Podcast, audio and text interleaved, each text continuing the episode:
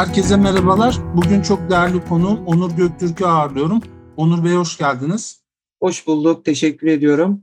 Ee, genelde şahsen tanıdığım konukları ağırlıyorum ama Onur Bey bir istisna. Kendisinin ilgi çekici sosyal medya paylaşımları var. Bugün kendisiyle bir soru cevap program yapacağız. Başlığımız kentlerde bireysel güvenlik. Onur Bey de konunun uzmanı. Yüksek, yüksek riskli bölgelerde güvenlik sağlama amacıyla bulunmuş bir isim. Aynı zamanda da yani tabii ki bir güvenlik uzmanı. Yakın dövüş, ateşli silahlar, kritik altyapıların konulması uzmanlık alanları arasında. Bugün neden bu konuyu açtık? Malumunuz kuzeyimizde ve güneyimizde savaş hali söz konusu. Çoğumuzda bölgesel olarak bir savaş sarmalının içine girdiğimiz düşüncesi var. Ülkece hem kuzeyde hem güneyde bir savaşa tanıklık ediyoruz. Programda varoluşsal tehditlere dikkat çektiğimizi, cevap aradığımızı biliyorsunuz zaten kentlerde yaşam da giderek tehlikeli bir hal almakta. Bu noktada Onur Bey'e e, tabii dönmek istiyorum. Biraz kendinizi tanıtabilir misiniz acaba? Tabii ki. E, ben 35 yaşındayım. 12 yıldır yüksek riskli bölgelerde uluslararası organizasyonlara bağlı olarak güvenlik operasyonları ekiplerinde e, yer almaktayım. İş tanımımızda e, askeri seviyede yakın koruma, konvoy güvenliği, kritik tesis güvenliği ve bunların operasyonel prosedürlerinin yabancı dilde hazırlanması var. Bizler e, bu işleri yaparken belirttiğim gibi askeri seviyede e, yapmaya gayret gösteriyoruz. Tabii ki konuyla ilgili gördüğümüz 40'a yakın kurs var ve bu kursların e, sahada tatbik edilmesi söz konusu ve tabii internasyonel ortamlarda çalıştığımız için de e, çeşitli değişik doktrinleri görme, değişik yaklaşımları görme şansımız çok fazla oluyor. Yani benim işim baştan beri bu. Onun haricinde ben bir tane kitap yazıyorum. Askeri fitnessla, savaş beden eğitimiyle ilgili Türkiye'de ve dünyada örneği olmayan bir kitap yazıyorum. Tabii e, Hacettepe Spor Bilimleri mezunu olduğum için işin bireysel beceri fiziksel beceri kısmına da çok vakıf olduğum için bununla ilgili bir eksiklik fark ettim ve böyle bir kitap hazırlama kararı verdim 3 yıl önce. Kitabım bitmek üzere e, şu an grafik düzenlemesi yapılıyor. Piyasaya çıkınca da LinkedIn hesabından veya çeşitli yerlerden ben mutlaka bunu sizlerle de paylaşırım. Çok teşekkür ederiz. Şimdi ben bu noktada sorularımı sormak istiyorum. Tabii ki buyurun. Ee, sizin doğa, sosyal medyanızdan doğa yürüyüşlerine çıktığınızı okuyoruz. Vahşi hayvan gözlemleri de bu yürüyüşlerin ve görevlerin bir güzel yanı sanıyorum. Doğada insanı neler bekliyor? İnsanı, insan aslında doğadan gelen ama sonrasında doğa, doğa ile çatışan bir canlı. Kent insanı için doğa bir yanıyla korkutucu. Ee, doğada bizi bekleyen tehlikeler, korkmamız gerekenler, bir yandan da güzel güzellikler nelerdir acaba? Evet, e, tabii doğaya dönüş e, pandemiyle birlikte revaçta. Bu da beni çok mutlu ediyor. Çünkü aslında doğa bizim geldiğimiz topraklar. Yani biz doğaya uyum sağlayacak şekilde yaratıldık. Ancak yerleşik hayat ve sanayi devrimleri insanı tembelleştirdiği için ormandan da haliyle uzaklaşıldı ve e, toplu hayata geçilip şehirleşildi. Tabii sorunuza gelince ilk kuralımız doğayla mücadele etmek yerine saygı duymamız gerekiyor. Birinci buradan başlamamız gerekiyor. Tabii doğayla mücadele edemeyiz tabiat ana çok güçlü. Ancak bizim de düşünen bir varlık olmamız dolayısıyla bilgilenmemiz ve yeni donanımlara bürünmemiz gerekiyor. Bilgi arttıkça da tabii doğada geçirilen zamanın kalitesi artıyor ona göre. Doğaya dair bilgilerimiz bizim e, önceden de söylediğim gibi geçmişten geliyor. Yani bizim kökenlerimizden geliyor ve genetiğimizde saklı. İşte ne demiş Mevlana? Yola çıkarsan yol sana görünür demiş. Bu da aynen böyle bir şey. Yani siz doğaya gittiğiniz zaman aa ben farkında değilim e, böyle bir şey yaptım. E, böyle bir bilginin bende var olduğunu bilmiyordum deme ihtimaliniz yüksek. Yeter ki deneyin. Doğanın içinde bulunduğumuz zaman da bazı kurallar var. Bu kurallar tabii ki en temel şekilde anlatacağım. Çünkü çok uzun bir konu normalde. Öncelikle kaybolmamak için gerekli donanıma sahip olmak gerekiyor. Yani bu donanım nedir? E, harita okumak, pusula kullanmak veya işte binlerce lira para veriyoruz akıllı telefonlara. Bunları biraz daha böyle etkin, güzel uygulamalarla kullanabiliriz. Bunlar bizim yapmamız gereken ilk şey. Bunun haricinde gideceğimiz bölgenin ön çalışmasını yapmamız gerekiyor. Yani biz nereye gideceğiz? Tam olarak hangi noktada kampımızı kuracağız? Hangi noktada pikniğimizi yapacağız? Buna bakmamız gerekiyor, çevreye bakmamız gerekiyor. Acil bir durumda işte hastanelere gitmemiz gerekiyorsa hemen hastane neredeydi diye uğraşmamak için hemen bir GPS e, gereği duymadan gitmemiz gerekiyor. Bunun bir ön çalışmasını 5 dakika yapsanız yeterli olacaktır. Bunun dışında gideceğiniz bölgelerde keşiflere çıkmanızı pek tavsiye etmiyorum ben bir e, uzman olarak. Ben bunları üniversite yıllarımda çok yapıyordum. İşte hadi şuraya gidelim, burada kanyon keşfi yapalım. Buraya gidelim, şunu yapalım diye çok fazla olumsuz olayla karşılaştım. Yani tecrübe ederek söylüyorum size. İşte e, bir yere inmek istiyorsunuz, oraya inecek başka yer yok. Mecburen kayadan iniş yapmanız gerekiyor. Emniyet ekipmanlarınız sınırlı, çok fazla ekip arkadaşınız yok vesaire. E tabii e, kayada sıkışıp kalıyorsunuz. Yani böyle şeyler çok yaşadık zamanında. O yüzden pek tavsiye etmiyorum. Maceracı olun ama e, bilgiyle e, altını besleyin derim. İnsanların doğada e, bana en çok sorduğu soru başta ailem olmak üzere tabii vahşi hayvanlar. Ben hayvanlarla çok mutluyum açıkçası. Önce bunu söyleyeyim. Hayvanlarla insanlarla olduğumdan daha başarılıyım. Yani insanları daha zor anlayabiliyorum. Hayvanları daha kolay anlıyorum. Hayvan dostlarımız da yani doğadan saygı bekler bizden. Yani bu saygı nasıl olur? Mesela yavrulama ve beslenme durumlarında rahatsız edilmek istemezler. Bizim tabii doğada yürüyüş yaparken gözlerimizin bu tür durumlara karşı açık olması gerekiyor. Fark ettiğimiz an durup geri geri yavaşça gitmemiz gerekiyor. Panik yapmamamız gerekiyor. Koşarak kaçtığımız zaman bir av davranışı sergilediğimiz için bundan tamamıyla vazgeçmemiz gerekiyor. Sakin olmak gerekiyor. Bir de tabii ayak izleri var. E, ben de çok severim ayak izleri takip etmeyi. E, paylaşıyorum da arada sırada. Bu ayak izlerini okuyup bu ayak izleriyle aynı yere gitmemek gerektiğini düşünüyorum Mehmet Bey. E, bunun haricinde tabii doğada bizi bekleyen çok fazla güzellik var. Yani ben size şöyle bir betimleme yapayım. Mesela bir kayanın üstünde aşağınızda ilerlemekte olan bir kanyona bakarken efendim kanyonun ırmağını besleyen şelalenin uzaktan gelen sesini içinizi ısıtan güneşin altında dinlemek yani paha biçilemez bir tecrübe olsa gerek. Ben bunu sık sık yaşıyorum. Çünkü sık sık doğaya gidiyorum. Özellikle Türkiye'de olduğumda. Ee, yani sizden bunun haricinde bir sürü örnek verebilirim ama çok rica ediyorum bir sonraki doğa seyahatinizde bir ağaca sarılıp gözlerinizi kapatmayı deneyin ve e, ne demek istediğimi birazcık anlayacağınızı düşünmekteyim. E, benimle birlikte aynı şeyleri hissedeceğinizi düşünmekteyim. Evet. E, kısacası içinizdeki genetiği, içinizdeki paslanmış genetiği çok geç olmadan ortaya çıkartın. Çünkü şehirler başımıza yıkılıyor diyorum. Evet. Yani doğa ve sevgi aslında iç içe. Doğada e, sevgi var. insanın doğaya sevgisi var. Belki de doğanın da insana sevgisi var. Ki insan evet. İşte binlerce yıldır doğa içerisinde var ola geldi. Şimdi evet. bir şey daha sormak istiyorum. Bundan başka bir soruya geçmek istiyorum. Olası bir savaş veya deprem anında insanların yanlarına ne gibi eşyalar alması gerekiyor? Ee, nasıl korunması gerekiyor? Mesela Ukrayna'da ne oldu? Ee, Türkiye'de deprem riski var. İstanbul depremi olabilir. Nelere dikkat etmeleri gerekir?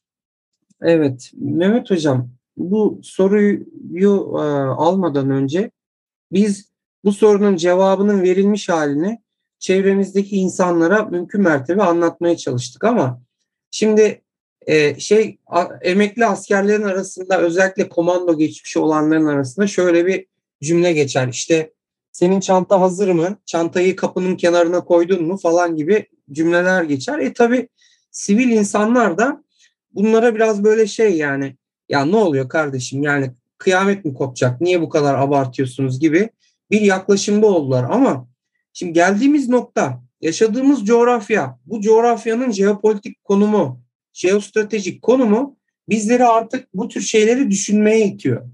Bundan dolayı da bu sorunun çok çeşitli bir cevabı var. Ancak fazla kafa karıştırmadan net bir liste verebilirim size bununla ilgili. Öncelikle tabii insanın bazı temel gereçleri var. E, kendini iyi hissetmesi ve bütünlüğünü sağlayabilmesi için. Bu temel gereçleri tamamlayacak bir e, kitten bahsediyorum ben. Bu kitin içinde fener, çakmak, işte basit bir ilk yardım kiti, mesela arabaya konulanlar da olabilir. Ama tabii öğrenmiyorsanız, bilmiyorsanız ilk yardım kiti olması da ekstra yüktür. İlk yardımı da öğrenmek gerekir. En az 3 litre su, çabuk bozulmayan gıdalar yani konserve, çabuk çorba gibi. Bir de bu son zamanlarda şey var askeri bilimlerde kullanılan MRE denen bir e, yiyecek var. MRE. E, İngilizcesi şey de onun meal ready to eat'tir. Yani e, içine su, sıcak suyun içine atarsınız o çözülür. Yemek olur. Sonra açarsınız kabını yersiniz. Çok da besleyicidir. Kalorisi yüksektir yani. Bunlardan birkaç tane üretici de Türkiye'de üretip özel kuvvetlere vermeye başlamış duyduğum kadarıyla. Gayet güzel bir şey. Bunlardan temin edebilirsiniz. Artı yedek çamaşır, özellikle hipotermi, ıslanmaya dayalı hipotermi yaşamamamız için yedek çamaşır, pil, iletişim için düdük, mesela mum, e, antihistaminik, antibakteriyel ve antibiyotik haplar bunlar çok önemlidir. Herhangi bir ufacık bir e, kıymık batmasında bile, yaralanmada bile sizi oyundan düşürür. E, gerekli tedavi uygulamazsanız. Uyku tulumu, yeterli miktarda nakit para, panço yağmurluk, mat veya yere serilen bir bez, acil durum e, hücre yayınlarının takibi için küçük bir radyo. Yani bunlar tabii en asgari seviyedeki kitler Sayın Hocam. Bunun dışında bunu ne kadar çeşitlendirirseniz o kadar iyi olur tabii ki. Ve bu çeşitlendirmede genellikle doğadaki doğal kaynakları enerjiye çeviren malzemeleri tercih etmenizi tavsiye ederim. Mesela adam çanta yapmış. Çantanın üzerinde solar güneş panelleri var. Oradan telefonu şarj ediyorsunuz. Bilmem ne yapıyorsunuz. Böyle bu tür çok güzel malzemeler var. Bunlar biraz şimdilik yüksek fiyatta ama inanın değer. Sonuna kadar değer. Yani benim çantam, hazırladığım çantam bu şekilde olmalı. Peki. Ee, yani ben böyle aslında sorularım daldan dala atlıyor gibi ama e, yani programın da bir şeyi var. Ee, aslında şunu da sormak istiyorum. Sizin uzmanlık konunuza da dönmek istiyorum. Ee, yakın koruma görevlerinizde ne gibi zorluklarla karşılaşıyorsunuz? Demek istediğim tecrübeleriniz bu görevlerde nelere dikkat edilmesi gerektiğini düşündürüyor size. Şimdi e, yakın koruma demişken bir yakın koruma geçiyor galiba. Şimdi öncelikle bizim bu işte daldan dalanın da e, yanında şöyle bir şey var. Birçok dala, birçok disipline hakim olmanız gerekiyor. O yüzden de e, çeşitlilik arz ediyor bu tür bilgiler. Hepsi ayrı bir dünya. Şimdi biz yakın korumada e, tabii e, bizim bizim tür işler epey riskli. Öncelikle onu söyleyeyim. E, herhangi bir önce istihbaratınız yok. Lojistik destek yok. Timler yok. Ordular yok. Askeri seviyede teçhizat yok. Elinize veriyorlar bir silah bir atıyor bir atmıyor temizliğini yapıyorsunuz iğnesi kırık vesaire. Şimdi balistik korunma yok. Ee, çok az veya şanslıysanız yani. En önemlisi insanla karşı güven yok. Yani güven duyacağınız insanlar yok. Enternasyonel bir ortamda çalışıyorsunuz. İşte bunun Arnavut'u var, Sırp'ı var, Boşnağı var, Almanı var, Amerikalısı var. Bunların hepsi ayrı ayrı insanlar ve bambaşka dünyalar. Yani orada e, bir güven ortamı oluşturamıyorsunuz. Yani ben bunu çok yaşadım. Ve tabii bizim işlerin özelliği bizler harcanabilir kuvvetiz. Yani e, önemli değil yani. Ölmüşüz, kalmışız. Hani adam yapılan işe bakıyor. Günün sonunda paycheck yatıyor mu ona bakıyor açıkçası. Bundan dolayı da tabii çeşitli zorluklar var. Yani sözleşmeye imza attığınızdan itibaren tüm yükümlülük ve sorumlulukları kabul etmiş sayılıyorsunuz. Yanlış bir tercih yapıp silah kullanma inisiyatifinizi değerlendirirseniz de savaş suçundan yargılanma ihtimaliniz yüksek. O yüzden mesela biz özellikle gittiğimiz yerlerde Cenevre Sözleşmesi, Cenevre Konvansiyonu'nu artık ezberliyoruz yani çünkü silah Rules of Engagement dediğimiz bir olay var. Silah kullanma angajman kuralları. Biz artık onları ezberlemek zorunda kalıyoruz ama tabii silah patlayınca o ezber falan gidiyor kafadan. Yani kolay işler değil. Çok muğlak işler. Ee, ben mesela nice emekli asker, emekli polis mazisi başarılarla dolu adamlar görüyorum. İşte kahramanlıklar var, özveriler var, fedakarlıklar yapılmış, madalyalar alınmış, başarı belgeleri.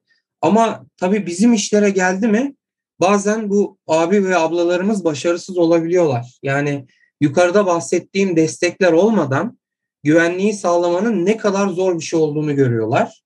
Ve bilinmeyen bir A noktasından diğer bir bilinmeyen B noktasına giderken de aslında oltaya giden balık gibi olunduğunu fark ediyorlar. Yani istifa ediyorlar. E, bunu çok fazla yaşıyoruz.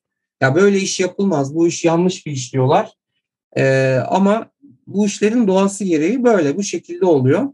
Tabii bu işlerde başarılı olduğumu düşünüyorum. Şöyle ki henüz ölmedim öncelikle.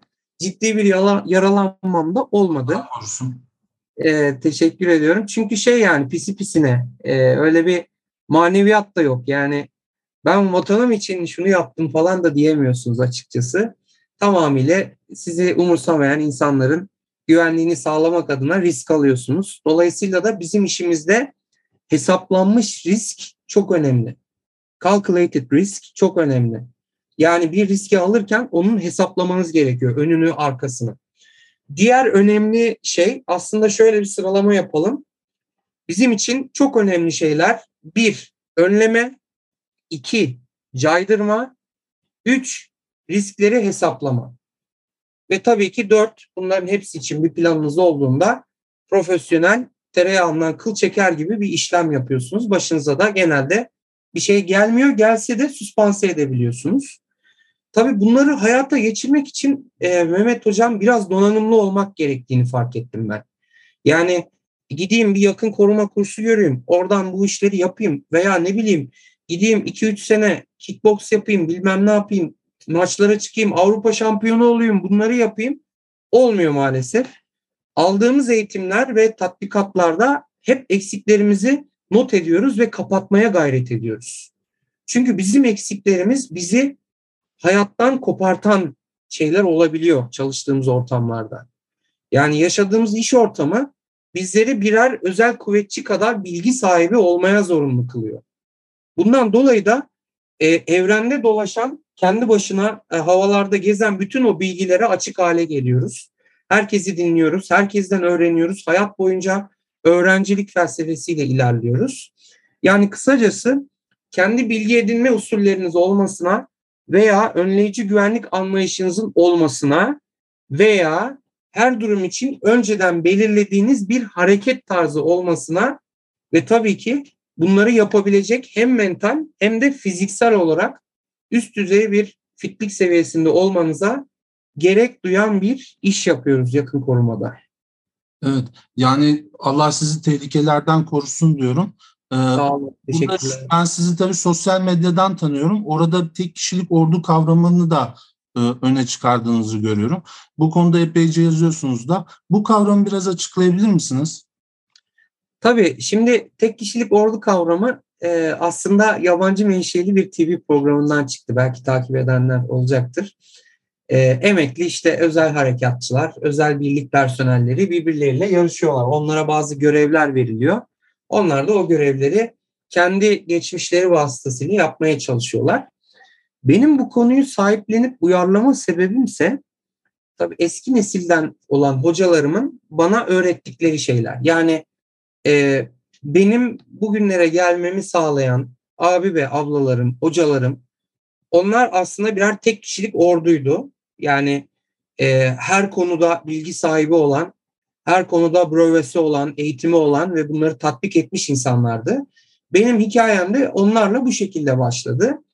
E, çünkü bu işleri yapmak isteyen insanların da böyle olması gerekiyor. Yani koruma ve güvenlik usullerini bilmesi lazım.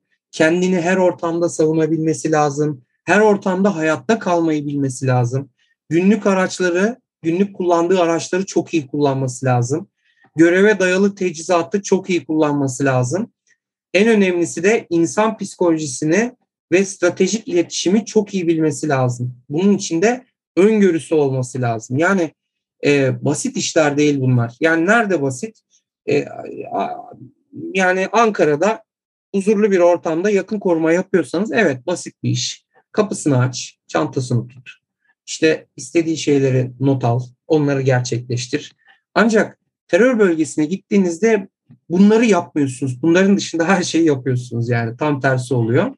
Hani normalde bir askeri timde bu işlerin hepsi uzmanlıklara ayrılmış insanlar tarafından ayrı ayrı ele alınır. Yani e, bir silah uzmanı vardır, bir patlayıcı uzmanı vardır, bir sıhhiye assubay vardır, ilk yardımcı.